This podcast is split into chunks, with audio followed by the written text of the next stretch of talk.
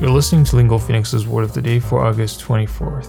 امروز پیچ پای دی هستش و داریم در مورد برند صحبت میکنیم که اسپلینگش میشه B-R-A-N-D برند یک نون کانتبل هستش میشناسیدش باش کار کردید و امروز میخوایم به اصطلاحی نگاه بکنیم به این عنوان برند awareness یعنی از دو تا کلمه ساخته شده برند بعد بعدش awareness و معنیش میشه knowledge of the name of a company and the products it sells و مثال اولش میگه outside of the UK the company has low brand awareness یا اینکه میتونیم بگیم manufacturers see the internet as a way to promote brand awareness و بعدش هم گفته the advertising campaign is designed to increase brand awareness حالا از این مسئله که بگذریم برند به عنوان یک ورب ترانزیت و میتونه استفاده بشه که معنیش میشه to describe someone or something as a very bad type of person or thing often unfairly و مثالش گفته You can't brand all football supporters as hooligans.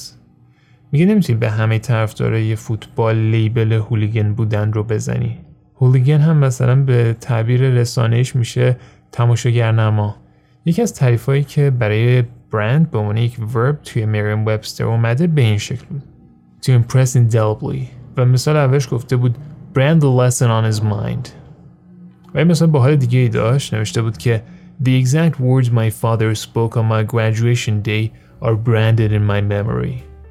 With your word of the day, I'm Mohammad Golpayegani. We love feedback. If you want to email us, our address is podcast at lingophoenix.com, or you can find me directly on Twitter and message me there. My handle is at MoeGolpayegani. Thanks for listening, stay safe, and we'll see you back here tomorrow with a new word.